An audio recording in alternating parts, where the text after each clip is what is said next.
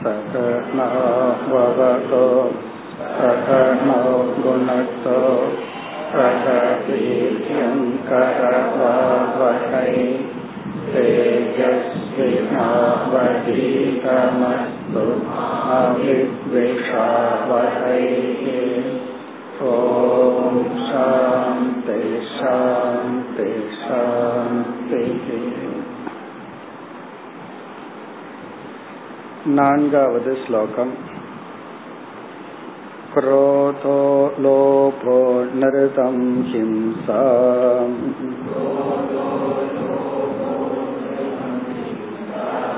யாஞ்சாதம் பக்லமக்களிஹி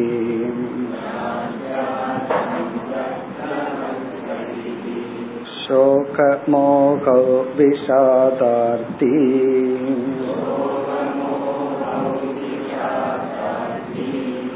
நித்ராசா பீரனுத்யமக.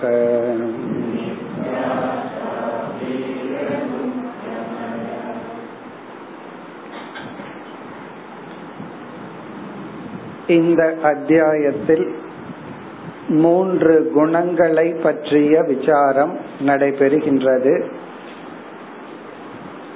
இந்த விசாரம் எதற்கு என்றால், நம்முடைய மனதில் உள்ள மூன்று குணங்களினுடைய தன்மைகளை உணர்ந்து நாம் எந்த சூழ்நிலையில் எப்படிப்பட்ட குணத்தின் வசத்தில் இருக்கின்றோம் என்று கண்டுகொண்டு நம்மை சத்துவ குணத்துக்கு உயர்த்தி கொள்ள வேண்டும். குண மாற்றத்தை நாம் அடைய வேண்டும். பிறகு சத்துவ குணத்திலிருந்து குணாதீதனாவது அது வேறு விஷயம். அது ஞான யோகத்தால் நடைபெறும். இங்கு நாம் செய்கின்ற அனைத்து யோகங்கள், அதாவது அஷ்டாங்க யோகா, கர்ம யோகா, பக்தி யோகா, தியானம் போன்ற அனைத்து சாதனைகளும் அல்லது அனைத்து விதமான விரதங்களும் தவங்களும் நம்மை சத்துவ குணத்துக்கு உயர்த்துவதற்காக. அப்படி நம்மை உயர்த்த வேண்டும் என்றால் நாம் எந்த குணத்தில் இருக்கின்றோம், ஒவ்வொரு குணத்தினுடைய தன்மைகள் என்ன, லட்சணங்கள் என்ன, அது எப்படி நம்மை பந்தப்படுத்துகிறது, இந்த அறிவு நமக்கு தேவை. ஆகவேதான் பகவான் இந்த அத்தியாயத்தில் கொடுத்து கொண்டு வருகின்றார். இரண்டாவது ஸ்லோகத்தில் சத்துவ குணம் மேலோங்கி இருந்தால் மனதில் என்னென்ன குணங்கள் இருக்கும் கூறினார். சமக தமக திதிக்ஷா. பிறகு மூன்றாவது ஸ்லோகத்தில் ரஜோகுணம் நம்முள் மேலோங்கி இருக்கும் பொழுது ரஜோகுணம் நம்மை எப்படி பிணைக்கிறது, எப்படிப்பட்ட தன்மைகளை கொடுக்கும் அதை கூறினார். காமக ஈகா மத திருஷ்ணா. பிறகு இந்த ஸ்லோகத்தில் நான்காவது ஸ்லோகத்தில் தமோ குணத்தை கூறுகின்றார். அதில் முதல் வரியை பார்த்து முடித்தோம். குரோதக மனதில் உள்ள வெறுப்பு, கோபம், லோபக பகிர்ந்து கொள்ளாத தன்மை, அனுருதம் பொய் சொல்லுதல். நம்ம ஏன் பொய் சொல்றோம் அப்படின்னா உண்மையை சந்திக்க பயமாக உள்ளது, தயாராக இல்லை. அனுருதம் ஹிம்சா மற்றவர்களை ஹிம்சித்தல், யாஞ்சா இலவசமாக பெற வேண்டும் என்ற ஒரு எண்ணம், யாசித்தல் மற்றவருடைய பொருளை நம்ம சங்கோச்சம் இல்லாமல் வெட்கம் இல்லாமல் கேட்டு வாங்குதல், பயன்படுத்துதல். அதாவது உழைப்பு இல்லாமல் பொருளை அனுபவிக்க வேண்டும் என்கின்ற எண்ணம், யாஞ்சா. தம்பக கர்வப்படுதல், கிளமக. கிளமக என்றால் எப்பொழுதும் சோர்வுடன் இருத்தல், உற்சாகம் இல்லாமல் இருத்தல். நாமளும் உற்சாகமா இருக்க மாட்டோம், நம்ம யாராவது பார்த்தாவே அவங்களுக்கு உற்சாகம் போயிடும். அப்படி நம்ம பிரசன்ட் பண்ணிக்குவோம். 5 நிமிஷத்துல 10 கொட்டகை விட்டோம்னு வச்சுக்குவோமே, இப்ப நம்ம பார்த்தாவே அவங்களுக்கும் தூக்கம் வந்துடும். அப்படி நம்மளும் சோர்வா இருக்கிறது, சூழ்நிலையை ஒரு சோர்வாகவே வைத்திருத்தல். பிறகு கலிகி, எப்பொழுதெல்லாம் ரகலை பண்றதுக்கு சந்தர்ப்பம் கிடைக்குன்னு பாத்துட்டு இருக்கிறது. உடனே என்னன்னா அது ஒரு நிமித்தமா வச்சுட்டு நம்ம ரகலை பண்றது, அதாவது எப்பொழுதுமே ஒரு ஃபைட்டிங் டெண்டன்சி. அது சரி பரவாயில்ல விட்டு கொடுக்கலாம் அப்படிங்கறது இல்லை, எங்க சந்தர்ப்பம் கிடைக்கும் ரகலை பண்ணலாம், சண்டை போடலாம். அதுதான் கலிகி. பிறகு இதுவரை பார்த்து முடித்தோம். இரண்டாவது வரியில் சோக மோகம், சோகப்படுதல். சோகப்படுதல் அப்படின்னு சொன்னா ஏதாவது ஒரு இழப்பு வரும் பொழுது, அது பணமாகலாம், உடல் ஆரோக்கியமாகலாம், உறவுகளாகலாம், அல்லது ஏதாவது ஒரு ப்ராஜெக்ட்ல நம்ம வந்து ஒரு ஃபெயிலியர் நமக்கு வருது, அந்த நாம எடுத்துக்கொண்ட ஒரு ப்ராஜெக்ட்ல ஒரு தோல்வி ஏற்பட்டால், நஷ்டம் ஏற்பட்டால், அந்த நஷ்டம் வந்து உண்மையிலேயே நம்மை பலப்படுத்த வேண்டும். ஓகே, இவ்வளவு வந்திருக்கு, நான் மேலும் முயற்சி செய்கிறேன்னு பலப்படுத்தணும். அதை விட்டு விட்டு அந்த நஷ்டத்தை எப்படி சந்திக்கலாம்ங்கிற உற்சாகத்தை விட்டுட்டு அந்த நஷ்டத்தை எடுத்துக்கொண்டு துயரப்பட்டு கொண்டிருத்தல், அந்த துயரத்தையே அனுபவிச்சுட்டு இருக்கிறது, அதுலேயே கான்சென்ட்ரேட் பண்ணி அதுலேயே கவனமா இருக்கிறது. அதாவது துயரம் வந்து நம்ம கஷ்டப்பட்டு பட வேண்டாம், அது மனசுக்கு வரும், அதை எடுத்துக்கொண்டு அந்த துயரத்துடன் அந்த சூழ்நிலையிலிருந்து வெளியே வர்றதுக்கான முயற்சியில் ஈடுபட வேண்டும். அந்த முயற்சி இல்லாம கஷ்டத்தில், அதாவது கஷ்டமான சூழ்நிலையில் அந்த கஷ்டப்பட்டு கொண்டே இருத்தல், அதுதான் சோகம். அது வந்து எல்லாத்துக்கும் வர்றது இயற்கைதான், ஆனா அதை தொடர்ந்து அதிலேயே பிடித்து கொண்டு இருந்தார். அதாவது பையன் வந்து, அல்லது அப்பா இறந்து ஒரு 30 வருஷம் ஆயிருக்கு, இப்ப உட்கார்ந்து அழுதுட்டு இருந்தாருன்னு வச்சுக்கோமே, அப்போ ஒரு நஷ்டத்தை நினைச்சு வருத்தப்பட வேண்டியதுதான், அதுக்குன்னு ஒரு காலகட்டம் இருக்கு. அப்படி இல்லாம ஏதாவது ஒரு சூழ்நிலையை நினைச்சு தன்னை துயரப்படுத்தி கொள்ளுதல். அடுத்தது வந்து மோக. இதெல்லாம் தமோ குணத்தினுடைய லட்சணம். நமக்குள்ள தமோ குணம் இருந்தா நாம் இப்படி நடந்து கொள்வோம். மோகங்கிறதுக்கும் பல அர்த்தம் இருக்கு. அதாவது புத்தியில தமோ குணம் இருந்ததுன்னா தத்துவத்தை தவறா புரிந்து கொள்வோம், அத்வைதத்தை ஏற்றுக்கொள்ள மாட்டோம், துவைதம்தான், இருமைதான், ஜெகத் சத்தியம்தான் அப்படின்னு புத்தி சொல்லும். அது புத்தியில வர்ற மோகம் தத்துவ விஷயத்தில், அல்லது வந்து உணர்வுகள் விஷயத்தில், உலகத்தினுடைய நடைமுறை விஷயத்தில் எல்லாத்தையுமே தவறாக புரிந்து கொள்ளுதல். அதாவது பாரமார்த்திக சத்தியத்தை தப்பா புரிஞ்சுக்கிறதும் மோகம், வியாபகாரிக சத்தியத்தை தப்பா புரிஞ்சுக்கிறதும் ஒரு விதமான மோகம்தான். வியாபகாரிகம்னு சொன்னா உறவுகள்ல மெயின்டைன் பண்ணும் போது ஃப்ரெண்ட்ஸை தப்பா புரிஞ்சுக்கிறது, ஒவ்வொருவருடைய நடத்தையுமே நம்ம தப்பா புரிந்து கொள்ளுதல். அதாவது என்னை அவமதிக்கின்றான், அவன் சரியில்லை அப்படின்னு தவறாகவே புரிந்து கொள்ளுதல். சூழ்நிலையை, வியாபகாரிகமான ஜெகத்தை சரியாக புரிந்து கொள்ளாமல் இருத்தல், அதுக்கு ஒரு மோகம்னு அர்த்தம். பிறகு இனி ஒரு பொருள் மோகத்துக்கு உண்டு. ஒரு ஆப்ஜெக்டுக்கு, ஒரு பொருளுக்கு எவ்வளவு முக்கியத்துவம் கொடுக்கணுமோ அவ்வளவு முக்கியத்துவம் தான் கொடுக்கணும். அதிக ரியாலிட்டி கொடுக்கிறது மோகம். எந்த பொருளாகலாம், எதுவாகலாம், உடல் ஆரோக்கியமே எடுத்துக்கொள்ளலாம். உடல் ஆரோக்கியத்துக்கு முக்கியத்துவம் கொடுக்கணும் தான், எவ்வளவு கொடுக்கணுமோ அவ்வளவு கொடுக்கணும்.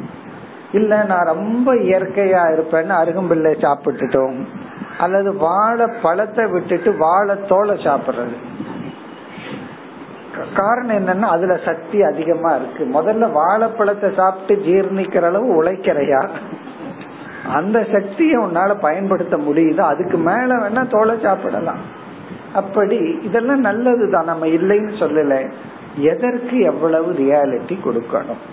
அப்படி அளவா கொடுக்கறத விட்டுட்டு அதிகமான முக்கியத்துவம் கொடுத்து மற்றதை நாம் இழந்தால் அது வந்து மோக. மோகங்கிறதுக்கு சிம்பிள் டெபினிஷன் வந்து கிவிங் ஓவர் ரியாலிட்டி, அதிகமான முக்கியத்துவம் கொடுத்தல். எதற்கு அதிக முக்கியத்துவம் கொடுத்தாலும் அது மோகம்தான்.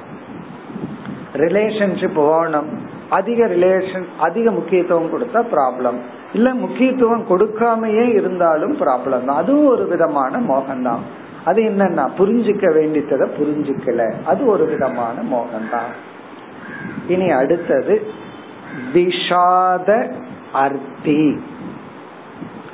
விஷாதக அப்படின்னு சொன்னா மனதிற்கு வருகின்ற ஒரு விதமான பெயின், ஆங்கிலத்துல டிப்ரெஷன் சொல்றோம், மனச்சோர்வு, மனதிற்கு வருகின்ற ஒரு விதமான சோர்வு அல்லது டிப்ரெஷன். இந்த டிப்ரெஷன் அல்லது மனச்சோர்வு இதுக்கு நமக்கே காரணம் தெரியாம இருக்கும். காரணம் தெரிஞ்சு மனதுக்கு கஷ்டம் அத சோகம்னு சொல்லிடுறோம். காரணமே தெரியாம சில சமயம் மனசு ஒரு வேதனையா ஒரு பாரமா இருக்கு. நம்மளே சில சமயம் சொல்ல நினைக்கணும், மனசு ஒரே பாரமா இருக்கு அப்படி. அது டிப்ரெஷன் மனசோர்வுன்னு சொல்றோம். இந்த மனசோர்வு எல்லாத்துக்கும் ஏதோ ஒரு பீரியட்ல போறது இயற்கை தான், அது தப்பெல்லாம் கிடையாது. இந்த டிப்ரெஷனை சைக்காலஜில என்ன சொல்லுவார்கள், இது செல்ஃப் கியூரேட்டிவ்னு சொல்லுவார்கள். செல்ஃப் கியூரேட்டிவ்னா நீ பேசாம விட்டா அதே சரியா போகும், அதுக்கு எந்த கியூர் பண்ண வேண்டாம் அப்படின்னு சொல்லுவார்கள். பிகினிங் ஸ்டேஜ், ஆரம்பத்தில் இருக்கிற டிப்ரெஷன் எல்லாம் மனசுல ஒரு சோர்வு வந்துச்சா பேசாம விட்டா சரியா போகும், அல்ல கொஞ்சம் என்டர்டைன்மெண்ட் சரியா போயிடும். ஆனால் சில பேர்த்துக்கு அதுலயே மைண்ட் அடிக்ஷன் ஆயிரும். ஏதாவது நேரத்துல டிப்ரெஷன் வந்தாதான் சந்தோஷமா இருப்பார்கள். அப்படின்னு என்ன அர்த்தம்னா அது ஒரு ஹேபிட் ஆயிரும். காரணம் என்ன, மனதுல நம்மால விளக்க முடியாத, நமக்கே காரணம் தெரியாத ஒரு சோர்வு ஏற்பட்டால் நம்ம என்ன செய்யணும் அப்படின்னா, அந்த சோர்வை நீக்கிறதுக்கு பரிகாரம் தேடக்கூடாது, மைண்ட ஏதாவது விதத்துல டைவர்ட் பண்ணிடணும். அதுக்காகத்தான் நம்மளுடைய ஜாப், நம்மளுடைய தொழில், அதுக்கு அப்பாற்பட்ட ஒரு ஹாபி எல்லாம் தேவைன்னு சொல்றது. கோயிலுக்கு போறது அல்லது ஃப்ரெண்ட்ஸோட போறது. கோயிலுக்கு போறதும் ஃப்ரெண்ட்ஸோட போறதும் ஒண்ணுதான். இப்பெல்லாம் ஃப்ரெண்ட்ஸோட கோயிலுக்கு போறது, இந்த மாதிரி ஏதாவது விதத்துல மைண்ட் என்ன பண்றோம், கொஞ்சம் டைவர்ட் பண்ணணும். ஏன்னா மனம்ங்கிறது ஒரு இயந்திரம் அல்ல, ஒரு உணர்வு பூர்வமான ஒரு கருவி. அதனால அதுக்கு அப்பப்ப அதுக்கு ஒரு சேஞ்ச் கொடுத்துதான் ஆகணும். அது பாட்டுக்கு மெஷின் மாதிரி அதையே செஞ்சிட்டு இருக்க கூடாது. இப்படி நம்ம என்ன பண்ணணும், மன சோர்வு வந்தால் அது ஒரு முயற்சி, அதை நீக்கிறதுக்கு முயற்சி அல்ல, கொஞ்ச காலம் அதை மறந்து இருக்கிறதுக்கு ஒரு சூழ்நிலையை மாற்றி ஏதாவது பண்ணணும். அப்படி செய்யாமல் அந்த மனசோர்வோடையே தொடர்ந்து இருந்தால் அது தமோ குணம். இப்ப தமோ குணத்துல என்ன பண்ணுவோம்னா, மனசோர்வு வந்துட்டா அத சந்தோஷமா எடுத்துட்டு 4 பேர்த்துக்கிட்ட போய் எனக்கு டிப்ரெஷன், நான் மாத்திரை சாப்பிட்டு இருக்கேன், தூக்க மாத்திரை சாப்பிடுறேன்னு எல்லாம் சொல்லி நம்ம என்ன பண்றோம், அதை நம்ம வளர்த்தி விடுவோம். அதுல இருந்து வெளியே வருவதற்கு முயற்சி செய்யாமல் இருத்தல். அடுத்தது ஆர்த்தி. ஆர்த்தி அப்படின்னு சொன்னா தன்னையே பாவமாக நினைத்து கொள்ளுதல். நம்ம பல சமயம் மற்றவங்களை பார்த்து பாவம் அவன் அப்படின்னு சொல்லுவோம், இவர் இவரையே பார்த்து ஐயோ பாவம் ஐயோ பாவம்னு சொல்லுவார். நான் ரொம்ப பரிதாபத்துக்குரியவன் அப்படிங்கிற ஒரு ஃபீலிங், செல்ஃப் பிட்டி, தனக்குத்தானே ஒரு பரிதாபத்துக்குரியவனா நினைச்சுக்கிறேன். தன்னிடத்துல எல்லாம் இருக்கும், ஒரு குறையும் இருக்காது, இருந்தாலும் எனக்கு ஒண்ணுமே இல்லை, நான் ரொம்ப பாவப்பட்டவன். கொஞ்சம் தத்துவம் தெரிஞ்சு கர்மா தியரி எல்லாம் படிச்சிருந்தா அந்த கர்ம வினையை வேற உள்ள கொண்டு வந்துடுறது. 4 வார்த்தை படிச்சாச்சல்ல, ஆகாமி கர்மம், பிராரப்த கர்மம், சஞ்சீத கர்மம், இது எல்லாம் வேற உள்ள கொண்டு வந்துக்கிறது. இல்லை என்றால் நான் ரொம்ப பாவப்பட்டவன், எவ்வளவு ஜென்மத்துல என்ன பாவம் பண்ணனோ எனக்கு எல்லாமே இப்படித்தான் வாய்க்குது. இவருனால மத்தவங்க வாசிச்சிருக்க அப்படி, அது வேற விஷயம். பட் இவர் இப்படி சொல்லிக்கிறது. எப்பொழுதுமே தன்னிடத்தில் ஒரு இரக்கம், தன்னையே பாவம்னே நினைச்சிட்டு இருக்காரு. அதாவது கர்வப்படாம இருக்குன்னு அது வேற விஷயம். ஆனா எப்பொழுது பார்த்தாலும் நான் இது, நான் ரொம்ப கஷ்டப்பட்டுட்டு இருக்கிறேன், நான் ரொம்ப கஷ்டப்பட்டுட்டு இருக்கிறேன்னு என்ன ஸ்வீட் சாப்பிட்டே சொல்லிட்டு இருப்பாரு. எல்லாம் சந்தோஷமா இருக்கு எல்லாம், ஆனா சொல்றது என்னன்னா நான் ரொம்ப கஷ்டப்படுறேன் கஷ்டப்படுறேன் அப்படின்னு சொல்லி. சில சூழ்நிலைகளுக்கு அதிக உழைப்பு தேவைப்படலாம், அவ்வளவுதான். அத போய் கஷ்டம் கஷ்டம்னே சொல்லிட்டு செல்ஃப் பிட்டி, தன்னைத்தானே ஒரு ஒரு இரக்கத்துக்குரியவனாக நினைத்து கொண்டு யாஞ்சா, எல்லாத்துக்கிட்டையும் பிச்சை வாங்கறது. என்னன்னா நாலு பேர் நம்ம பார்த்து ஆமாமா நீ கஷ்டப்படுறேன்னு சொல்றத வாங்கிக்கணும். அதை கேட்டாதான் ஒரு சந்தோஷம். நாலு பேர் ஆமா அவன் ரொம்ப கஷ்டப்பட்டுட்டு இருக்கான், ரொம்ப வருஷமா கஷ்டப்பட்டுட்டு இருக்கான் அப்படிங்கிற வார்த்தைய கேட்டு கேட்டு ஒரு ஆறுதல் கேட்கறது. அந்த ஆறுதலுக்கு பிச்சை எடுக்கிறது யாருன்னா ஆர்த்தி. ஆர்த்தினா என்னைக்குமே தன்னை கீழாக நினைத்தல். இதெல்லாம் தமோ குணத்தினுடைய வெளிப்பாடு. அடுத்தது நித்ரா. நித்ரா, இப்ப இந்த இடத்துல ஒரு வார்த்தையை நம்ம சேர்த்திக்கணும், அதி நித்ரா. உறக்கம் தமோ குணம் அப்படின்னு சொன்னா அப்ப உறங்கும் போதெல்லாம் தமோ குணம் வந்துடுதே, அப்படி அல்ல. உறக்கம் உடலுக்கு தேவை, ஆனால் அதிகமாக உறங்கும் பழக்கத்தை நாம் வளர்த்தி கொண்டால் அது தமோ குணம். இந்த உடம்பு இருக்கே அது கொஞ்சம் எக்ஸஸ அட்ஜஸ்ட் பண்ணும். நம்ம எவ்வளவு உடம்புக்கு உணவு தேவையோ அவ்வளவுலயும் உணவுனால சர்வை பண்ண முடியும் ஒழுங்கா. குறைவாகவும் கொஞ்ச நாள் சர்வை பண்ண முடியும். கொஞ்சம் வருஷமே சொல்லுவார்கள், 2-3 வருஷத்துக்கு ஒழுங்கா சாப்பிடாம ஒருத்தர் இருக்கலாம். அதே போல அதிகமா சாப்பிட்டு இந்த உடம்பு தாங்கும், 10-15 வருஷத்துக்கு தாங்கும். ஓவர்லோட்லயே போயிட்டு இருக்கும், ஓவர்லோடாகவே ஒரு 5 வருஷத்துக்கு ஓட்டலாம். அப்படின்னு என்ன அர்த்தம்னா இந்த உடல் அதிக உணவு, அளவான உணவு, குறைவான உணர்வுக்கு சர்வைவ் ஆகும். அதே போலதான் உறக்கம். உறக்கத்துக்கு அதே பிரின்சிபிள். நமக்கு எவ்வளவு தேவையோ அவ்வளவு உறங்கியும் நம்ம வாழ்ந்துட்டு இருக்கலாம். அல்லது பணம் சம்பாதிக்கணும், அதை பண்ணணும், இதை பண்ணணும்னு சொல்லி அதிக நேரம் விழிச்சிட்டு குறைவான உறக்கத்திலையும் கொஞ்சம் காலங்கள் தள்ளலாம். அல்லது தமோ குணம் இருந்ததுன்னா அவர்களுக்கு இருக்கிற சக்தி இருக்கே, தூங்கி எந்திரிச்ச உடனே சாப்பிடுவார்கள், சாப்பிட்ட உடனே தூங்குவார்கள். அது எப்படித்தான் அந்த தூக்கம் வருதோ தெரியல. அது ஒரு விதமான ஹாபிட், அது ஒரு விதமான பவர். இது என்ன பவர்னா தமோ குணத்தினுடைய பவர். தூங்குறது எந்த நேரத்துல ஒரு 5 நிமிஷம் கேப் கிடைக்குதா, பஸ்ல நிக்கும் போது ஒரு தூங்கி எந்திரிச்சாரு, அப்படி அது ஒரு விதமான சக்தி. இங்க நித்ரான்னு சொன்னா உடலுக்கு எவ்வளவு உறக்கம் தேவையோ அதற்கு மேல் உறங்கி பழகி கொள்ளுதல். அந்த ஒரு பிராக்டிஸ இந்த உடம்புக்கு கொடுத்து பழகிறது. அந்த உடம்பு அதையும் செய்யும், குறைவா இருந்தாலும் செய்யும், அதிகமா இருந்தாலும் செய்யும், அளவா இருந்தாலும் செய்யும். அப்படி இங்க நித்ரா அப்படின்னு சொன்னா அதி நித்ரா, அதிகமாக தூங்கி பழகுதல். அதனாலதான் நம்ம உறக்கத்தை கவனிச்சு, நமக்கு வயது என்ன, நம்ம ஏஜ பார்க்கணும், பிறகு நம்மளுடைய ஆரோக்கியத்தை பார்க்கணும், என்ன வேலை பண்ணிட்டு இருக்கிறோம், இதையெல்லாம் வச்சுதான் நம்ம முடிவு பண்ணணும் எவ்வளவு நேரம் தூங்கலாம் அப்படின்னலாம். நீ அடுத்தது ஆஷா. ஆஷா என்றால் மனதுல ஒன்றை அடைய வேண்டும் என்ற விருப்பத்தோடு மட்டும் இருத்தல், அதற்கான முயற்சி செய்யாமல். உன்னை அடையணும்னு ஆசைப்படுறத சாஸ்திரம் தப்புன்னு சொல்லல. உன்னை அடையணும்னு நீ ஆசைப்பட்டுட்டா நீ என்ன செய்யணும்னா அதற்கான முயற்சியில் ஈடுபட வேண்டும். அந்த முயற்சி இல்லாமல் வெறும் ஆசை மட்டும் பட்டுட்டு இருக்கிறதுக்கு பேரு ஆஷா. இது தமோ குணம். அப்படின்னா என்னன்னா கற்பனை தான். இவர் எப்ப பார்த்தாலும் கற்பனை பண்ணிட்டு இருப்பாரு. நான் இந்த மாதிரி பண்ணுனா இந்த மாதிரி ப்ராஃபிட் வரும், நான் இந்த மாதிரி ஒர்க் பண்ணா இந்த மாதிரி ரிசல்ட் வரும்னா இதெல்லாம் எதுனா வெறும் கற்பனையில தான். இவர் கற்பனையில ஒர்க் பண்ணுவாரு, கற்பனையில ரிசல்ட் வாங்கிக்குவாரு. ப்ராஃபிட் அண்ட் லாஸ் அக்கௌண்ட் எல்லாம் கற்பனையில தான் போகும். நிஜ வாழ்க்கையில ஒரு முயற்சியும் செய்ய மாட்டார். இதை செய்யணும், அதை செய்யணும், இப்படி பண்ணணும், அப்படி பண்ணணும்ங்கிற வெறும் கற்பனையிலேயே வாழ்ந்து கொண்டு இருத்தல் அது ஆஷா.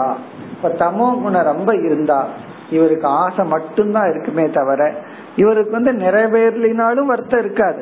ஏன்னா அடுத்த ஆசைக்கு போயிருவாரு. ஒரு ஆசையை கற்பனை பண்ணிட்டு இருப்பாரு, பிறகு அடுத்த ஆசைக்கு போயிருவாரு. இப்படியே காலம் போயிட்டு இருக்கும். ஆஷா அடுத்தது பீஹி. பீஹி என்றால் பயம், அதுவும் தமோ குணத்தினுடைய விளைவு.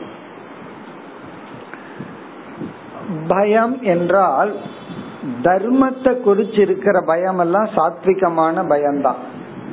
நம்ம தப்பு பண்ணிடுவோமோ, நம்ம யாரையாவது துன்புறுத்தி விடுவோமோ, இப்படிப்பட்ட ஃபியர் எல்லாம் இங்க நம்ம பேசப்படவில்லை. அதெல்லாம் சாத்விகமான பயம். இங்க பயம் அப்படின்னு சொன்னா நம்முடைய லட்சியத்தை நோக்கி நாம பயணம் செய்யாமல் பயந்து கொண்டு இருத்தல், சாதனையை பின்பற்றாமல் இருத்தல். சில பேர்த்துக்கு தியானம் பண்றதுக்கு கண்ணை மூடின உடனே பயம் வந்துடும். அதெல்லாம் ஆரம்பத்தில் அப்படித்தான் வரும். ஏன்னா கண்ணையே திறந்து எப்பவும் பார்த்துட்டு இருக்கோம். தூங்கும் போது மட்டும்தான் கண்ணை மூடி இருக்கோம். விழிச்சிட்டு கண்ணை மூடுற டைம் தியானம். அப்ப என்ன ஆகும்னா ஒரு இருளை முதல்ல சந்திப்போம், ஒரு பயம் வரும். இந்த பயத்தை தாண்டாமல் இருப்பது தமோகுணம். இந்த பயம் வர்றது தப்பில்லை, இந்த பயத்தை எதிர்கொள்ள வேண்டும். எதிர்கொண்டு நம்ம என்ன செய்யணும், அந்த பயத்திலிருந்து மேல வரணும். அப்படி இல்லாம நான் பயந்துக்குவேன் பயமா இருக்கு. சில பேர் அதை வேற ஒரு பெருமையா சொல்லிட்டு இருப்பாங்க, நான் பயந்துக்குவேன் பயமா இருக்கு அப்படின்னு சொல்லி. அப்படி அந்த பயத்துடன் தொடர்தல் அது தமோகுணம். பயம் வர்றது தமோகுணம் அல்ல, அது இயற்கையா பகவான் கொடுத்திருக்காரு. எந்த ஒரு சாதனை, எந்த ஒரு ப்ராஜெக்டுக்குள்ள போனாலும் ஒரு பயம் நமக்கு வரும். குழந்தைய வீட்டுல இருந்துட்டு ஸ்கூலுக்குள்ள போகும்போது ஒரு பயம், ஸ்கூல்ல இருந்து காலேஜுக்கு போகும்போது ஒரு பயம் வரும். அது வரைக்கும் இருந்துட்டு வேலைக்கு போகும்போது புதிய இடம் ஒரு பயம், பிறகு மேரேஜ்னா இப்ப எல்லாம் பசங்களுக்கு சொன்ன உடனே பயம், பயந்துட்டு தான் அடுத்த லைஃபுக்கு போறாங்க. ரிட்டையர்மெண்ட் அதுக்கு மேல பயம், அதுக்கப்புறம் என்னன்னா மரணம்னா அது அதுக்கு மேல பயம். இப்படி ஒவ்வொரு ஸ்டேஜ்லயும் பகவான் பயத்தை வச்சிருக்காரு, அது தப்பில்லை. ஆனால் அதை தொடர்ந்து இருத்தல் தான் தமோ குணம். அடுத்தது அனுத்யமாக. அனுத்யமாக முயற்சியின்மை, நோ எஃபர்ட்.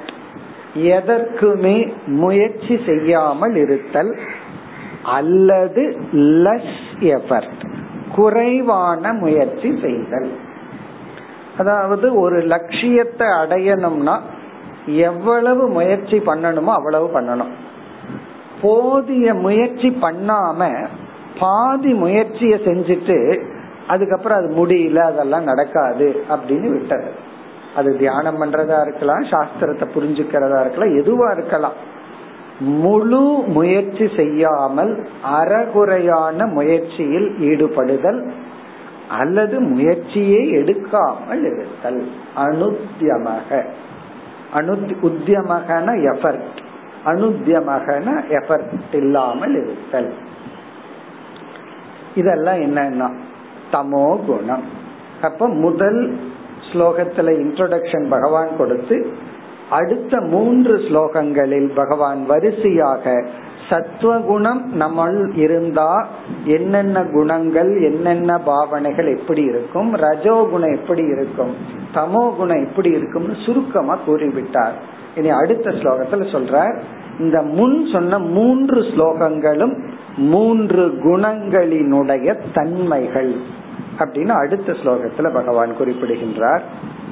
5வது ஸ்லோகம். சத்வஸ்ய ரஜசஸ்சைதாஹ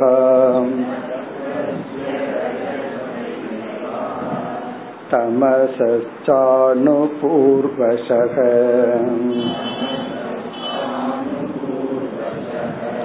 விருத்தயோ வர்ணிதப்ராயாஹ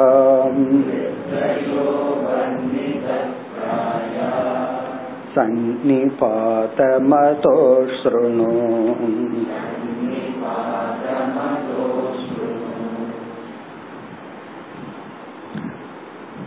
இந்த ஸ்லோகத்தில் இதற்கு முன் உள்ள 3 ஸ்லோகங்களில் நான் என்ன சொன்னேன், இனிமேல் என்ன சொல்ல போகின்றேன் என்று பகவான் குறிப்பிடுகிறார். நான் 2, 3, 4 இந்த ஸ்லோகங்கள்ல நான் என்ன சொன்னேன்னு சொல்லி இனிமேல் என்ன சொல்ல போகிறேன் அப்படிங்கறத இந்த ஸ்லோகத்தின் சாராம்சம். ஆகவே இது ஒரு விதமான ஒரு இன்ட்ரோடக்ஷன் ஸ்லோகன் தான். என்ன சொல்கின்றார்? சத்துவசிய சத்துவ குணத்தினுடைய ரஜசக ரஜோ குணத்தினுடைய தமசக தமோ குணத்தினுடைய சத்வஸ்ய ரஜசக தமசக இந்த மூன்று குணத்தினுடைய ஏதாகா இந்த விருத்தயக இரண்டாவது வரியில முதல் சொல் ஏதாகா விருத்தயக. விருத்தயகன வெளிப்பாடு அல்லது தன்மைகள். அனுபூர்வசக அனுபூர்வசகன இந்த ஆர்டர் 2, 3, 4 என்கின்ற இந்த முறைப்படி, அதாவது இரண்டாவது ஸ்லோகத்துல சத்துவம், மூன்றாவது ஸ்லோகத்துல ரஜஸ், 4வது ஸ்லோகத்துல தமஸ் என்று முறையாக, நம்ம முறையே அப்படின்னு சொல்லுவோம்ல, அனுபூர்வசக முறையாக ஏதாகா இந்த 3 குணங்களினுடைய தன்மைகள், சொரூபங்கள், வெளிப்பாடுகள் வர்ணித பிராயாக. வர்ணித பிராயாகன சுருக்கமாக விளக்கப்பட்டது என்னால் அப்படின்னு பகவான் சொல்றார். பிராயகன மோஸ்ட்லி சுருக்கமாக, வர்ணிதகன விளக்கப்பட்டது, கூறப்பட்டுள்ளது. அதாவது 3 குணங்களினுடைய விருத்திகள், விருத்திகள்னா தன்மைகள், வெளிப்பாடுகள் அல்லது சுருக்கமான லட்சணங்கள் சுருக்கமாக என்னால் கூறப்பட்டுள்ளது. சரி, இது நடந்தாச்சு, நான் என்ன செஞ்சேன் அப்படின்னு பகவான் சொல்லிட்டார். அதாவது சத்வரஜ தமோ குணத்தினுடைய விருத்திகள் அப்படின்னா ஒவ்வொரு குணம் எப்படிப்பட்ட தன்மையை மனதுக்கு கொடுக்கும், செயலை நமக்கு கொடுக்கும்னு சுருக்கமாக என்னால் கூறப்பட்டு விட்டது. சரி, இனிமேல் நான் என்ன சொல்ல போறேன் அத பிராமிஸ் பண்றார். சன்னிபாதம் அதோ ஸ்ருணு, ஹே உத்தவா நீ இதை கேட்பாயாக. ஸ்ருணு அப்படின்னா கேட்பாயாக. எதை? சன்னிபாதம். நான் சன்னிபாதத்தை சொல்ல போகின்றேன், அதை நீ கேட்பாயாக. அதோன இனி சன்னிபாதத்தை நான் விளக்க போகின்றேன் அப்படின்னு சொல்ற. சுருணுன கவனமாக கேள் என்று உத்தவரிடம் பகவான் கூறுகின்றார். இனி அடுத்தது, இத கேட்ட உடனே நம்ம மனசுல என்ன சந்தேகம் வரும்? சன்னிபாதம்னா என்ன? நம்ம மனசுல சந்தேகம் வரும். நம்ம மனசுல மட்டும் இல்ல, உத்தவருடைய மனசுலயும் நான் சன்னிபாதத்தை உனக்கு சொல்ல போகிறேன், அதை கவனமாக கேள்வி சொல்லிட்டார். உடனே உத்தவர் நினைக்கிறார் சன்னிபாதம்னா என்ன? பகவான் அத அடுத்த ஸ்லோகத்துல சொல்றார். இந்த சன்னிபாதம்னா என்ன என்று அடுத்த ஸ்லோகத்துல சொல்றார். அதை நான் விளக்க போகின்றேன். சன்னிபாதத்தை சொல்றேன்னு சொல்லிட்டார். சன்னிபாதம்னா என்ன? என்ன சன்னிபாதம் பகவான் கூறப்போவது? இப்ப அடுத்த ஸ்லோகத்துல சன்னிபாதத்தினுடைய லட்சணத்தை சொல்கின்றார். அதனால அது அடுத்த ஸ்லோகத்திலேயே நம்ம பார்ப்போம். அடுத்து 6வது ஸ்லோகம். சன்னிபாதஸ்த்வகமிதி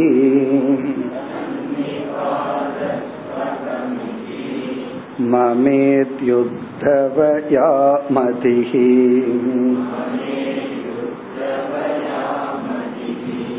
வ்யவஹார சன்னிபாதக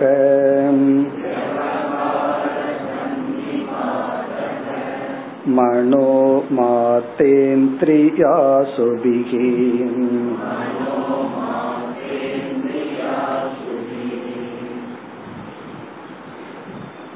சென்ற ஸ்லோகத்தில் சன்னிபாதத்தை நான் கூற இருக்கின்றேன், நீ கேள் என்று சொன்னார். இந்த ஸ்லோகத்தில் சன்னிபாதம் என்றால் என்ன என்று பகவான் சொல்றார். அப்படின்னா இத பத்தி நான் பேச போறேன் அப்படின்னு அர்த்தம். இந்த சன்னிபாதம்ங்கிற சொல்லுக்கு பகவான் 2 பொருள்கள் கொடுக்கின்றார். முதல் வரியில் ஒரு அர்த்தத்தையும், இந்த ஸ்லோகத்துல 2வது வரியில் ஒரு அர்த்தத்தையும் சொல்றார். அது என்ன அர்த்தம்னு பார்த்துட்டு நம்ம ஸ்லோகத்துக்குள்ள போவோம். இப்ப சன்னிபாதம் சொல்லுக்கு முதல் பொருள் ரொம்ப சுருக்கமா புரிஞ்சுக்கிற அர்த்தம் வந்து பற்று, அட்டாச்மெண்ட், சங்கக அல்லது அபிமானம் அல்லது அத்தியாசம். அட்டாச்மெண்ட் பற்று, பற்று தான் சன்னிபாதம் அப்படின்னு சொல்ற. இது வந்து சுருக்கமா புரிஞ்சுக்கிறதுக்காக. அதுக்கப்புறம் பகவான் டெக்னிக்கலான பதில் சொல்ல போற, ரெண்டு அர்த்தம் சொல்ல போற. இப்ப சன்னிபாதம் அப்படின்னு சொன்னா இந்த சரீரம் இருக்கே, இந்த உடல், இந்த சரீரம்னு சொல்லும் போது நம்ம மனசையும் எடுத்துக்கிறோம். நம்ம ஸ்தூல உடல், நம்ம மனம், இவைகள் எல்லாமே சத்துவம் ரஜஸ் தமஸ் அப்படின்னு மூன்று குணங்களினுடைய சேர்க்கை, மூன்று குணங்களால் உருவாக்கப்பட்டதுதான் இந்த உடலே. அப்ப நம்மளுடைய மனதிலையும் சத்துவ ரஜஸ் தமஸ்ங்கிற அம்சம் இருக்கு. இப்ப நம்மளுடைய அனாத்மாவில வந்து எல்லா விதமான குணங்களும் இருக்கு. குணங்கள் தேவை, அது வேற விஷயம், குணங்கள் இருக்கு. இங்க சன்னிபாதம் அப்படிங்கிற சொல்லல பகவான் என்ன சொல்றார், நாம் ஜீவர்களாகிய நாம் இந்த சரீரத்துல மூணு குணங்கள் இருந்தாலும் எந்த குணத்துல பற்று வைக்கிறோம், எந்த குணத்தை அபிமானிக்கின்றோம், அந்த அபிமானத்தை சன்னிபாதம்னு சொல்ற. அதாவது நம்ம கடைக்கு போறோம், சாப்பிட்றதுக்கு கடைக்கு போறோம்னு வச்சுக்கோமே. சாத்விகமான உணவு இருக்கு, ராஜசமான உணவு இருக்கு, தாமசமான உணவு இருக்கு. இனி வந்து அந்த கடையில மூணுமே இருக்கு. நம்ம என்ன பண்றோம், நம்ம ஏதோ ஒன்றை நம்ம எடுத்து அதை நம்ம பயன்படுத்துறோம். அதே போல இந்த உடம்புங்கிறது கடை மாதிரி, அதுக்குள்ள எல்லாம் இருக்கு. நாம எந்த குணத்துல பற்று வைக்கிறோம், பிறகு அதன் அடிப்படையில நம்ம வாழ்க்கையே அமைகின்ற எந்த அம்சத்தை நம்ம பயன்படுத்துறோம். ஒருத்தர் சொன்னார், கடவுள் வந்து இந்திரியங்களை எல்லாம் படைச்சிருக்கிறது எதற்குன்னு அனுபவிக்கிறதுக்கு தான். அதனால என்னன்னா தர்மா தர்மத்தை எல்லாம் பார்க்காத, எவ்வளவு அனுபவிக்க முடியுமோ அனுபவி. ஆரோக்கியம் எதற்குன்னு அனுபவிக்கிறதுக்கு தான் ஒருத்தர் சொல்றார். அப்ப அவருடைய லாஜிக் என்ன, இந்திரியம் கொடுக்கப்பட்டிருக்கு, கண் எதுக்கு பாக்கிறதுக்கு, டிவி பார்த்துட்டே இரு, காது எதுக்கு கேட்கறதுக்கு, மியூசிக்க கேட்டுட்டே இரு, நாக்கு எதுக்குன்னா சாப்பிட்றதுக்கு தான், மீதி நேரத்துல பேசுறதுக்கு, அதனால ஒன்னா சாப்பிடு இல்ல பேசு, எதுக்கு இதெல்லாம் கொடுக்கப்பட்டிருக்கே. அவர் லாஜிக்கு கரெக்டு தானே, ஏன்னா பகவான் அதை கொடுத்துருக்கார். நம்ம பேசக்கூடாதுன்னா ஆடு மாறு மாதிரி படைச்சிருக்கலாமே, பேசுற சக்தியை பகவான் கொடுத்துருக்காரு, அதனால நான் பேசிட்டே இருக்கலாம். சாப்பிட்ற சக்தியை கொடுத்துட்டு இருக்காரு, எவ்வளவு முடியுமோ அவ்வளவு பேக் பண்ணிட்டே இருக்கலாம்.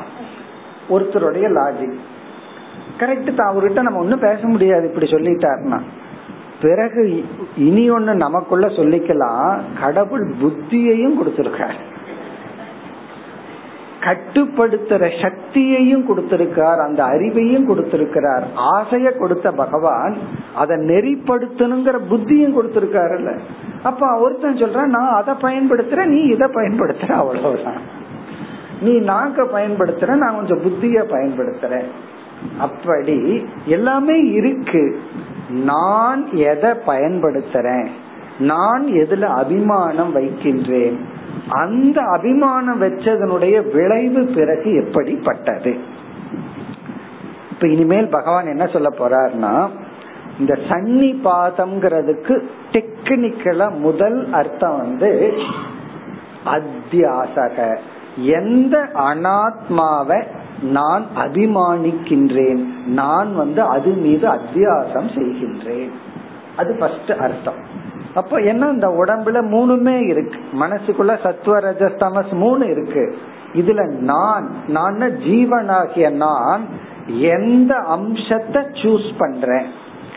அதாவது வந்து யாரோ ஒருத்தர் நமக்கு ஒரு கஷ்டத்தை கொடுத்துட்டாங்க, அப்ப எனக்குள்ள சாய்ஸ் இருக்கு. ஒன்னா திருப்பி அதே போல கஷ்டத்தை கொடுக்கலாம், அல்லது கொஞ்சம் எக்ஸ்ட்ராவா திருப்பி கொடுக்கலாம். ஏன்னா கொடுக்கும்போது என்னைக்குமே வட்டியோட கொடுக்கணும்ல. அல்லது மன்னிக்கலாம்.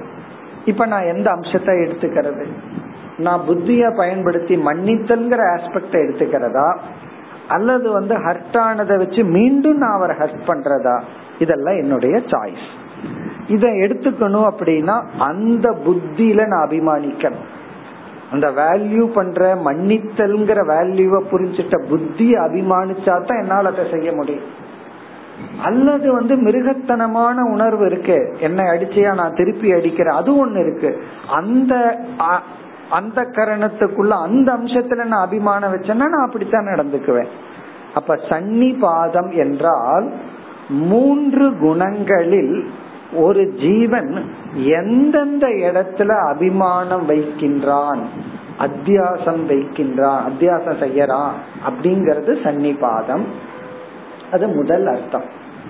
இத தாதாத்மிய அத்தியாசம்னு சொல்றோம். தாதாத்மிய அத்தியாசம்னா அந்த அனாத்மா, அந்த போர்ஷன் ஆஃப் அனாத்மாவை நான் எடுத்துக்கிறேன். அதாவது வேல்யூ உள்ள மைண்ட நான் எடுத்துட்டேன்னா நான் மன்னிக்கின்றேன், பழி வாங்குற மைண்ட நான் அபிமானிச்சா நான் பழி வாங்குறேன், தூங்குற மைண்ட நான் நினைச்சிட்டா நான் தூங்குறேன். அப்படி இந்த உடல் மனம் எந்த அம்சத்தை நான் எனதுன்னு அபிமானித்தல், அது சன்னிபாதம். இது முதல் அர்த்தம். பிறகு இரண்டாவது அர்த்தம் இதே ஸ்லோகத்துல பகவான் சொல்றார், நான் அப்படி ஒரு குணத்தில் அபிமானம் வைத்து விட்டால், இந்த இங்க குணம் சொல்றது நம்ம சரீரம் தான், மனம் புத்தி இதுதான் நம்முடைய பஞ்ச கோஷங்கள் தான். அந்த பஞ்ச கோஷத்துல எந்த குண அம்சத்தை நான் அபிமானிச்சு எடுக்கிறனோ, நான் இப்படிப்பட்டவன்னு சொல்றேன்ல, அதாவது என்ன ஒரு முறை தீண்டுனா நான் சும்மா இருக்க மாட்டேன். எக்ஸாம்பிள் எல்லாம் கொடுப்பாரு, நான் பாம்பு மாதிரி, நான் யானை மாதிரி, இவர் என்னமோ யானை பழி வாங்கறதெல்லாம் பார்த்துட்டு வந்த மாதிரி நான் யானை மாதிரி பழி வாங்குவேன். ஸோ இந்த அம்சத்தை நான் அபிமானிச்சா, அல்லது மன்னித்தல்ங்கிற ஒரு அம்சத்தை அபிமானித்தல், இது ஒரு எக்ஸாம்பிளுக்கு தான். அப்படி எல்லா விஷயத்திலையும் எந்த அம்சத்தை நான் அபிமானிச்சிட்டனோ நானே அதுவாகி விடுகின்றேன். அதுக்கப்புறம் என்னிடத்திலிருந்து ரெஸ்பான்ஸ் வருமே, அதையையும் பகவான் சன்னிபாதம் சொல்றார். அப்ப சன்னிபாதம்ங்கிறதுக்கு இரண்டாவது அர்த்தம் என்னுடைய ரெஸ்பான்ஸ், என்னுடைய செயல்பாடு, வெளிப்பாடு, நான் செய்கின்ற செயல்.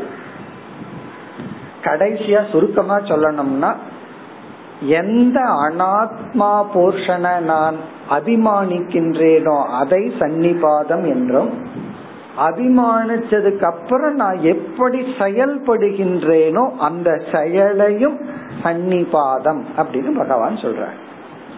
அப்படின்னா இதுக்கு மேல என்ன செய்ய போறாருன்னா, ஒவ்வொரு ஜீவனும் அவனுடைய மூன்று முக்குணமான உடலில் எந்த அம்சத்தை அபிமானிச்சான்னா அவனுடைய ரெஸ்பான்ஸ் எப்படி இருக்கும், அவன் எந்த குணத்தை எப்படி அபிமானிக்கும் போது அவன் எப்படி செயல்படுவான், அவனுடைய வாழ்க்கை தரம், ஸ்டாண்டர்ட் ஆஃப் லைஃப், வாழ்க்கை முறை எப்படி இருக்கும், அவனுடைய லைஃபே எப்படி இருக்கும், அவன் எப்படி வாழ்ந்து கொண்டிருப்பான், அவன் சொசைட்டிக்கு எதை கான்ட்ரிபியூட் பண்ணுவான், இதை நான் விளக்க போகின்றேன்.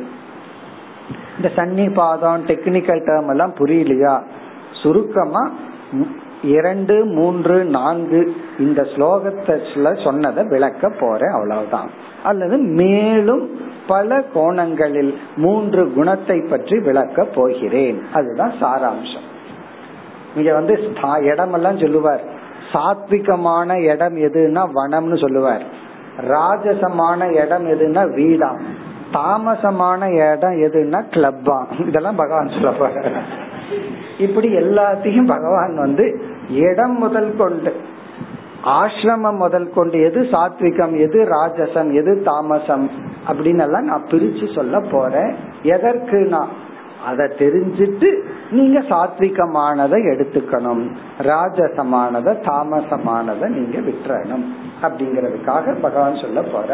இப்ப சன்னிபாதம்னா அனாத்மாவான நம்ம சரீரத்துல எந்த அம்சத்துல நாம அபிமானிக்கிறோம், குண சங்கக, அந்த சங்கமும் அத அபிமானிச்சதுக்கு அப்புறம் உன்னுடைய எக்ஸ்பிரஷன், உன்னுடைய வெளிப்பாடு எப்படி இருக்கும், அதுவும் சன்னிபாதம் என்று அழைக்கப்படுகிறது. அப்படின்னு என்ன, குணத்தை பற்றி மேலும் நான் விளக்கமாக கூட போகின்றேன். அதுதான் சாராம்சம். இப்ப ஸ்லோகத்திற்குள் சென்றால், சன்னிபாதக து, சன்னிபாதம் என்பது, சன்னிபாதம் என்றால் து அகம் ஏதி மம ஏதி உத்தவ யா மதிஹி. ஹே உத்தவா, அகம் என்றும் நான் என்றும் என்னுடையது என்றும் யா மதிஹி இந்த உடலில் எந்த ஒரு புத்தி இருக்கின்றதோ அது சன்னிபாதம் என்று அழைக்கப்படுகிறது. எல்லாமே இருக்கு, நீ எதை போய் நான் என்னுடையதுன்னு சொல்ற, எந்த அம்சத்தை எந்த சூழ்நிலையில நான் என்னுடையதுன்னு நீ சொல்கின்றாய். அதாவது ஒரு பொருள் நமக்கு நல்ல உதவி செய்யற மாதிரி இருந்தா என்னுடையது நான் சொல்லிடுவோம், சரியில்லையா டிஸ்கிளைம் பண்ணுவோம். பையன் நல்லா படிச்சா என் பையன் என் பையன் எல்லாத்திட்டையும் சொல்லுவோம், அப்படி இல்லைன்னா என்ன பண்றது அப்படின்னு சொல்லி விட்டுருவோம். அப்போ என்னுடையதுங்கிறது நீ எதை எடுத்துக்கிற, நான் எதை நீ கிளைம் பண்ற, எந்த அம்சத்தை நான் சொல்லி கிளைம் பண்ற. ஒருத்தனுக்குள்ள நல்லது இருக்கு, மன்னிக்கணுங்கிற குணம் இருக்கு, அதுல வேல்யூ இருக்கு, ஆனா அதுல போய் நீ நான்கிறத எடுத்துக்கிறையா, இதுதான் என் மனசுன்னு நீ எடுத்துக்கிறையா, இல்ல அதை அப்படியே விட்டுட்டு வேற அம்சத்தை எடுத்துக்கிறையா. இப்ப அகம் இதி மம இதி மதிஹி, மதிஹின நோஷன் புத்தி, அனாத்மாவில முக்குணமான அனாத்மாவான சரீரத்துல எந்த அம்சத்தை நான் எனதுன்னு எடுத்துக்கிறதுக்கும் சன்னிபாதம், சன்னிபாதம்னு பெயர். பிறகு இரண்டாவது வரியில் வியவகாரக சன்னிபாதக, இரண்டாவது அர்த்தம் நீ அப்படி எடுத்துட்டதுக்கு அப்புறம், அதாவது அபிமானம் வச்சதுக்கு அப்புறம் நீ உன்னுடைய ரெஸ்பான்ஸ் இருக்குமே, உன்னுடைய செயல்பாடு இருக்குமே, அதையும் சன்னிபாதம்னே சொல்றோம். வியவகாரகனா உன்னுடைய நடத்தை, இந்த விவகாரத்துக்கு பெஸ்ட் தமிழ் வார்த்தை நடத்தை. நீ இந்த போர்ஷன் ஆஃப் அனாத்மாவை நான் நினைச்சதுக்கு அப்புறம் உன்னுடைய நடத்தை இருக்கே, அந்த நடத்தையும் சன்னிபாதம். அப்படின்னா பகவான் இங்க என்ன பிராமிஸ் பண்றார், அந்த நடத்தைகளை நான் விளக்க போகிறேன், அந்த அம்சமான அபிமானத்தை நான் சொல்ல போறேன். ஒருத்த எந்த குணத்துல எப்படி அபிமானம் வச்சா அவனுடைய வாழ்க்கை எப்படி இருக்கும், இதையெல்லாம் சொல்ல போகின்றேன். வியவகாரக சன்னிபாதக, இப்ப வியவகாரமும் சன்னிபாதம் என்று அழைக்கப்படுகிறது. இந்த இரண்டாவது வரி வியவகாரக அபி சன்னிபாதக இது உச்சதே, வியவகாரமும் சன்னிபாதம் என்று அழைக்கப்படுகிறது. அத்தியாசமும் அல்லது அபிமானமும் அகம் மம இதி மதிஹி அபி சன்னிபாதக இத்யுச்சதே, அகம் மம என்ற எண்ணமும் சன்னிபாதம் என்று சொல்லப்படுகிறது, அதன் விளைவான விவகாரமும் சன்னிபாதம் என்று சொல்லப்படுகிறது. சரி, இந்த விவகாரம் எதன் மூலமா நடக்கும், நம் உடல் மூலமாக நடக்கின்ற எல்லா விவகாரங்களும். அதை கூறுகின்றார், மனோ மாத்ர இந்திரிய அசுபிஹி, இது நம்ம உடலை குறிக்கின்றது. நம்ம விவகாரத்தை எல்லாம் காய்கம் வாச்சிக்கம் மானசம் எல்லாம் பிரிக்கிறோம்ல, அதைத்தான் பகவான் சொல்றார். மனோ, மனதிலிருந்து வருகின்ற விவகாரங்கள். மாத்ர என்றால் மாத்திரையிலிருந்து, மாத்திரையின பஞ்சபூதங்கள், அதிலிருந்து உருவான உடலிலிருந்து வருகின்ற விவகாரங்கள். இங்க மாத்திரான கடைசிய உடல். இந்திரிய, இந்திரிய விவகாரங்கள். நாம கண்ணை எதுக்கு பயன்படுத்துவோம், காதை எதுக்கு பயன்படுத்துவோம், நாக்கு வாய் இதெல்லாம் எதுக்கு பயன்படுத்துவோம், இதெல்லாம் முதல்ல எங்க அபிமானம் வச்சிருக்கிறோம், நாம வச்சிருக்கிற அபிமானத்தின் அடிப்படையில் விவகாரம் நடக்கும். இப்ப இந்திரிய அசுபிகி, அசுனா பிராணசக்தி, பிராணனின் துணை கொண்டு, இந்திரியத்தின் துணை கொண்டு, உடலின் துணை கொண்டு, மனதின் துணை கொண்டு என்ன விவகாரம் எல்லாம் பண்ணுவோம். இப்ப இவைகளெல்லாம் கருவி. அசுபிகி கரணைகி யக விவகாரக பவதி சக சன்னிபாதக, இந்த கருவிகளால் என்ன விவகாரம் நம்மிடமிருந்து வருகின்றதோ அதையும் சன்னிபாதம் என்று அழைக்கின்றோம். டெக்னிக்கலா இங்க பகவான் ஒரு வார்த்தையும் சொல்லி அர்த்தத்தையும் சொல்லிட்டு இனிமேல் அடுத்த ஸ்லோகத்தில இருந்து இந்த முதல் 6 ஸ்லோகம் ஒரு விதமான பேஸ் அல்லது இன்ட்ரோடக்ஷன் தான். இனி 7வது ஸ்லோகத்துல ஆரம்பிச்சு இந்த அத்தியாயம் முடியும் வரை, அடுத்த ஸ்லோகத்தில் ஆரம்பிச்சு இந்த அத்தியாயம் முடியும் வரை குணங்களை பற்றிய கருத்துக்களை பகவான் கூறுகின்றார். 14வது அத்தியாயத்தில் ஒரு சிஸ்டமேட்டிக்கா சொன்னார். இங்க அப்படியே ஒரு மலர் தூவி விட்டா எப்படி இருக்கும், அது போல அப்படியே இறஞ்சி பகவான் சொல்றார். குணங்களை பற்றி அங்கு சொல்லாத சில கருத்துக்களையும் இங்க பகவான் சொல்றார். அங்கு சொன்ன சில கருத்துக்களை இங்க பகவான் சொல்வதில்லை. ஆனா இங்க ஒரு முழுமைய என்ன செய்யறார் பகவான், குணங்களை பற்றி ஒரு அறிவை நமக்கு கொடுக்கிறார். எதற்குனா அதுதான் ரொம்ப முக்கியம், யாராரு என்னென்ன குணத்துல இருக்காங்கன்னு கண்டுபிடிக்கிறதுக்கு அல்ல. இத படிச்ச உடனே அளக்க போயிருவோம். ஓகே நீ தமசு, உடனே வீட்டுல இருக்கிறவங்க எல்லாம் ஞாபகம் வந்துடும், இவர் தமசு இவரு ரஜசு நீ யாருன்னா. இதெல்லாம் நம்மையே நாம் அளப்பதற்காகவே தவிர இது இந்த அத்தியாயத்தை என்ன செல்ஃபின்னு சொல்லலாம். இந்த காலத்து உதாரணம் கொடுக்கணும்னா இந்த அத்தியாயத்தை ஒன்ன போட்டோ எடுக்கிறதுக்கு நீ வச்சுக்கோ, ஊரை போட்டோ எடுக்காத, இத நீ செல்ஃபியா யூஸ் பண்ணு அப்படின்னு என்ன இந்த அத்தியாயத்தை படிச்சுட்டு இதுல ஒன்ன நீ பாத்துக்க, மற்றவங்களை பார்க்காது. அதுதான் இனி அடுத்த ஸ்லோகத்திலிருந்து செல்வோம். 7வது ஸ்லோகம். தர்மே சாதேச காமேச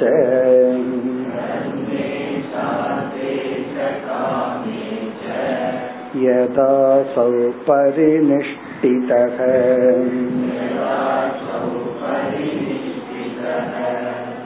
குணாநாம் சந்நிகர்ஷோயம்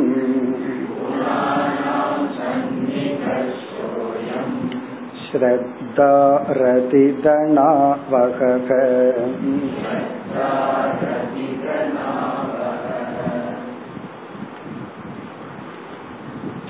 முதல் கருத்தாக நம்ம வேதாந்தத்துல ஃபர்ஸ்ட் பேசப்படுற டாபிக் என்ன, புருஷார்த்தம். அதுதான் நம்ம ஃபர்ஸ்ட் வேதாந்தத்துல டிஸ்கஸ் பண்ணுவோம். தர்மார்த்த காம மோக்ஷக அப்படின்னு சொல்லி விசாரம் பண்ணுவோம். அதாவது மனிதனுடைய இலக்குகள் என்ன நம்ம சொல்லுவோம். எத்தனையோ இலக்குகள், ஒவ்வொரு மனுஷனுக்கும் ஒவ்வொரு இலக்கு இருக்கும், ஒவ்வொரு காலகட்டத்தில். பிறகு அவரே கொஞ்ச காலத்துக்கு அப்புறம் வேறொரு இலக்கு சொல்லிட்டு இருப்பார். சாஸ்திரம் என்ன பண்ணிருக்கு, எல்லா இலக்குகளையும் தர்மக அர்த்தக காமக மோக்ஷகங்கிற அறம்பொருள் இன்பம் வீடுங்கிற 4 கேட்டகரியில போட்டு வச்சிருக்கு. அதுதான் நம்ம ஃபர்ஸ்ட் விசாரம் பண்ணுவோம் சாஸ்திர விசாரத்துல. இப்ப இந்த ஸ்லோகத்துல பகவான் இந்த குணத்தை அபிமானிப்பவன் இந்த புருஷார்த்தத்தை நாடுவான். இந்த குணத்தை அபிமானிக்கும் பொழுது இந்த புருஷார்த்தத்தை நாடுவான்னு சொல்லி குணம் நம்முடைய சாத்தியத்தை நிச்சயம் செய்யும் சொல்ற. உன்னுடைய இலக்கை, இதுதான் இலக்கு அப்படின்னு யார் நிச்சயம் செய்கிறார்கள் அப்படின்னா, நீ எந்த குணத்துல அபிமானம் வச்சுள்ளாயோ அந்த குணம் உன்னுடைய இலக்கை நிர்ணயம் செய்யும். அது என்னென்ன, இங்க 3 தான் சொல்றார், மோட்சத்தை பகவான் சொல்லவில்லை. முதல்ல தர்மே, தர்மத்தில், தர்ம புருஷார்த்தம். நீங்களே சொல்லிடலாம், இது எந்த குணம் இருந்தா தர்ம புருஷார்த்தத்துக்கு ஒருத்தம் போவான், சத்துவ குணம், அது புரிஞ்சிடும். அர்த்தே, அர்த்தம் அப்படின்னா பொருளை சம்பாதிக்கிறது, இது ரஜோகுணம். ரஜோகுணத்துல ஒருத்தனுக்கு ரொம்ப ஈடுபாடு இருந்தால் அல்லது ரஜோகுணத்துல அபிமானம் வைக்கும் பொழுது இவன் புண்ணியத்தையோ தர்மத்தை சம்பாதிக்கணும்னு எல்லாம் நினைக்க மாட்டான். பொருளை சம்பாதிக்கணும் அவ்வளவுதான், அனுபவிக்கணும்னு கூட நினைக்க மாட்டான். காலையில இருந்து சாயந்தரத்து வரைக்கும் பணத்தை சம்பாரிச்சுட்டே இருப்பான். அனுபவிக்கிறது அடுத்த ஜெனரேஷன் குழந்தைகளா இருக்கும். இவர் என்ன சம்பாரிச்சுட்டு போவார், அப்பா சம்பாரிச்சு வச்சுட்டு போனார், பையன் செலவு பண்ணிட்டு போனான்னு சொல்லுவார். அப்படி இந்த சம்பாதிக்கிறதுலயே தான் மனம், அது வந்து ரஜோகுணம். காமேச்ச, காமம் அப்படின்னா வந்து பிளஷர், இன்பம். அதாவது தூங்கிறது, சம்பாதிக்காம அப்படியே இன்பத்தை அனுபவிக்கிறது மட்டும், இது வந்து தமோகுணம். யதா அசௌ பரிநிஷ்டிதக பவதி, அசௌனா ஒரு சாதகன், ஒரு மனிதன் இந்த மூன்றில் தன்னை ஒப்படைத்து கொண்டுள்ளான் என்றால், பரிநிஷ்டிதகனா கமிட்டட். அதாவது ஒருத்தனை பார்த்தோம்னா எப்ப பார்த்தாலும் தர்ம புருஷார்த்தத்துல இருக்கிறான், அதாவது கடமைய செய்யறான், 4 பேர்த்துக்கு நல்லது பண்ணணும்னு நினைக்கிறான், புண்ணியத்தை வளர்த்திக்கிறான், சில சாதனைகள் செய்யறான். அப்படி வந்து புண்ணியம்ங்கிற புருஷார்த்தத்துக்கு ஒருத்த முயற்சி பண்ணிட்டே இருக்கிறான். அது வருதா இல்லையா, எப்ப வருது, அதெல்லாம் அவனுக்கு கவலை இல்லை. அவன் பாட்டுக்கு புண்ணியத்துக்காகவே போயிட்டு இருக்கான், கடமையை செய்யறது, தவங்கள் செய்வது, இதெல்லாம். இனி ஒருத்த வந்து அர்த்தம், பொருளை சம்பாதிக்கிறது தான் இவனுடைய லட்சியமா இருக்கு, அதை நம்ம அனுபவிக்க போறோமா, இவ்வளவு சம்பாதிச்சு வச்சு என்ன பிரயோஜனம், அத வந்து யோசிக்கிறது கிடையாது. அதாவது மதியம் சமைக்கிறோம் அப்படின்னா எவ்வளவு சாப்பிடணுமோ அவ்வளவுதானே சமைக்கணும், அதை யோசிக்காம சமைச்சிட்டு இருந்தா என்ன பிரயோஜனம். அது போல பணத்தை சம்பாதிக்கிறோம், எவ்வளவு அனுபவிக்கணுமோ வேணுமோ அவ்வளவு சம்பாதிச்ச போதும். மைண்ட் அவங்களுக்கு அப்படி இருக்கு, அது சம்பாதிக்கிறது தான். அர்த்தே காமே அப்படின்னு சொன்னா நம்ம வந்து எவ்வளவு நாள் தான் இன்பமா இருந்துட முடியும், கொஞ்ச நாள் தான். அதுக்கப்புறம் சம்பாதிக்கணும், அதுக்கப்புறம் புண்ணியம் போகணும், இதெல்லாம் தெரியாது. எப்ப எவ்வளவு நேரம் எவ்வளவு தூரம் ஜாலியா இருக்கலாம், தூங்கிட்டு சந்தோஷமா சாப்பிட்டு இருக்கலாம். அப்ப காம புருஷார்த்தத்துல பரிநிஷ்டிதகன்னா ஒருத்தன் கமிட்டடா இருக்கின்றான் என்றால், இதுல இருந்து குணத்துக்கு வர்ற, அதாவது ஒருத்தனை பாக்கிறோம் புண்ணியத்தை நாடி ஓடிட்டு இருக்கான், இனி ஒருத்தன் பணத்தை நாடி ஓடிட்டு இருக்கா. 2 பேரும் டைம் இல்லைன்னு தான் சொல்லிட்டு ஓடுவார். கோயிலுக்கு வர்றதுக்கு டைம் இல்லைன்னு இவரு சொல்லிட்டு ஓடுவார், எனக்கு ஆபீஸுக்கு வர்றதுக்கு டைம் இல்லைன்னு இவரு கோயிலுக்கு வந்துட்டு இருப்பார். அப்படி 2 பேரும் டைம் இல்லை டைம் இல்லைன்னு சொல்லி எதுல இவருக்கு ப்ரையாரிட்டியோ அதுக்குத்தான் டைம், அதுல ஓடிக்கொண்டிருப்பார். இவன் எனக்கு டைமே இல்லைன்னு தூங்கிட்டு இருப்பான். காரணம் என்ன, ஒரு டைமே இல்லை அப்படின்பா. காரணம் என்ன, இவனோட டைம், அதுக்கு நீதிக்கு எதுக்கும் டைம் கிடையாது. இப்படி ஒருவன் இருப்பதை பார்த்தா பிறகு இங்க பகவான் என்ன சொல்றார், குணானாம் சன்னிகர்ஷக அயம். இப்படி 3 பேரும் 3 விதத்துல ஓடிக்கொண்டிருப்பதை பார்த்தால் இது எதை குறிக்கின்றதுன்னா, குணங்களினுடைய 3 குணங்களினுடைய சன்னிகர்ஷக. இங்க சன்னிகர்ஷகனாலும் சன்னிபாதகனாலும் ஒரே அர்த்தம். குண சங்கக, அந்தந்த குணத்தில் இவன் வைத்துள்ள பற்றை தான் இது காட்டி கொடுக்கின்றது. அயம் குணானாம் சன்னிகர்ஷக. எப்படி பகவான் பிரசன்ட் பண்றார், 3 பேரு 3 டைரக்ஷன்ல ஓடுறத பாக்கிறார். இந்த தர்மத்தை ஓடுறவன் அடுத்த கேட்டு மோட்சம், அவ்வளவுதான், ஒரு கேப் தான். அதனால 4ஆவதா இங்க பகவான் சொல்லல, இருக்கிற 3 குணம் 3 புருஷார்த்தத்தை போட்ட. இப்ப சத்துவ குணத்துக்கு போறவன் அப்படியே போய் அப்புறம் மோட்சத்துக்கு போய்க்குவான், அது வேறு விஷயம். 3 பேர் 3 குணத்துல ஓடுறத பார்த்துட்டு நம்ம என்ன முடிவு பண்ணணும்னா, இந்த ஓட்டத்துக்கு காரணம் என்னன்னா, யார் இவனை இப்படி ஓட வைக்கிறான், யார் இவனை தூங்க வைக்கிறா, ஓட வைக்கிறான், புண்ணியத்தை சம்பாதிக்க வைக்கிறான்னா, இது இவனே அந்தந்த குணத்தில் வைத்த பற்றின் விளைவுதான். அந்தந்த குணத்துல இவன் பற்று வச்சிருக்கான், அதனுடைய விளைவுதான் இப்படி ஓடிட்டு இருக்கான். சரி, ரிசல்ட் என்ன, அத அடுத்த கடைசி வரியில சொல்றார். ஸ்ரத்தா ரதி தன ஆவகக. ஆவகக அப்படின்னா கொண்டு வந்து கொடுக்கும். இனி வரிசைய கனெக்ட் பண்ணணும். தர்மம் வந்து ஸ்ரத்தைய கொடுக்கும். இவன் தர்ம புருஷார்த்தத்துல ஓடிட்டு இருந்தான்னா அவனுக்கு வந்து தர்மத்திலையும் மோட்சத்திலையும் ஈஸ்வரனிடத்திலையும் குருவிடத்திலையும் ஸ்ரத்தைய கொடுக்கும். ஸ்ரத்தைங்கிறது ஸ்ரத்தா, கடைசி சொல் ஆவகக. தர்மத்துல ஓடுறவனுக்கு ஸ்ரத்த கடைசியா வந்து நிற்கும். ரொம்ப அருமையான பாயிண்ட் இங்க பகவான் சொல்றாரு. அடுத்தது வந்து ரதி. ரதிங்கிற சொல்ல வந்து காமத்துல கனெக்ட் பண்ணணும். ரதினா சுகம், இன்பம். ரதி ஆவக, இவன் வந்து காம புருஷார்த்தத்தை நோக்கி ஓடிக்கொண்டிருந்தால் இவனுக்கு கிடைக்கிறது வந்து பிளஷர், பிரேயஸ், அதாவது இன்பம் தான் இவனுக்கு கிடைக்கும், இன்பம் கிடைக்கும். பிறகு தனம், அது ரஜோகுணம். இவன் வந்து அர்த்த புருஷார்த்தத்தை நோக்கி ஓடிக்கொண்டிருந்தால் இவனுக்கு என்ன கிடைக்கும்னா பணம். இங்க தனம்னா அது வீடா இருக்கலாம், மூவபிள் இம்மூவபிள் ப்ராப்பர்ட்டி எல்லாம் இவனுக்கு கிடைக்கும்னா. கடைசியில இவர் மூவ் பண்ணாம படுத்துட்டு இருப்பார், அது வேற விஷயம். ஆனா இவருடைய மூவபிள் இம்மூவபிள் ப்ராப்பர்ட்டி எவ்வளவு இருக்கும்னா எல்லா அடுத்த ஜெனரேஷன் என்ஜாய் பண்ற அளவுக்கு விரிஞ்சு கிடக்கும். அப்போ தன ஆவக அப்படின்னா என்ன அர்த்தம்னா நீ பணத்தை நோக்கி போனா பணம் கிடைக்கும், இல்லைன்னு பகவான் சொல்லல. தர்மத்தை நோக்கி போனா உனக்கு ஸ்ரத்த கிடைக்கும். இதுல இருந்து என்ன தெரியுது? ஸ்ரத்தையெல்லாம் அவ்வளவு சுலபமா நமக்கு வந்துடாதுன்னு தெரியுது. ஸ்ரத்த கிடைக்கும். பிறகு அந்த இன்பத்தை நோக்கி போனா இன்பம் கிடைக்கும். இந்த மூன்று பலன், மூன்று புருஷார்த்தம் மூன்று பலனை கொடுக்குது. இந்த இடத்துல பகவான் மிக தெளிவா டைரக்டா தர்மத்தையும் ஸ்ரத்தையும் கனெக்ட் பண்ற. புண்ணியம்னு சொல்லல, ஸ்ரத்தைன்னு சொல்ற. நீ தர்மத்தை நோக்கி போனா உனக்கு ஸ்ரத்த கிடைக்கும். ஏன்னா அந்த நமக்கே யோசிச்சு பார்த்தா நமக்கு எதுக்கு உத்தவ கீதை மேல இவ்வளவு ஸ்ரத்த வந்துச்சு நமக்கே தெரியாது. எதுக்கு கீதா பகவத்கீதை மேல இவ்வளவு ஸ்ரத்த வந்துச்சு? ஸ்ரத்த வரலைன்னா இவ்வளவு கஷ்டப்பட்டு வந்து உட்கார்ந்து படிக்கிற முடியுமா?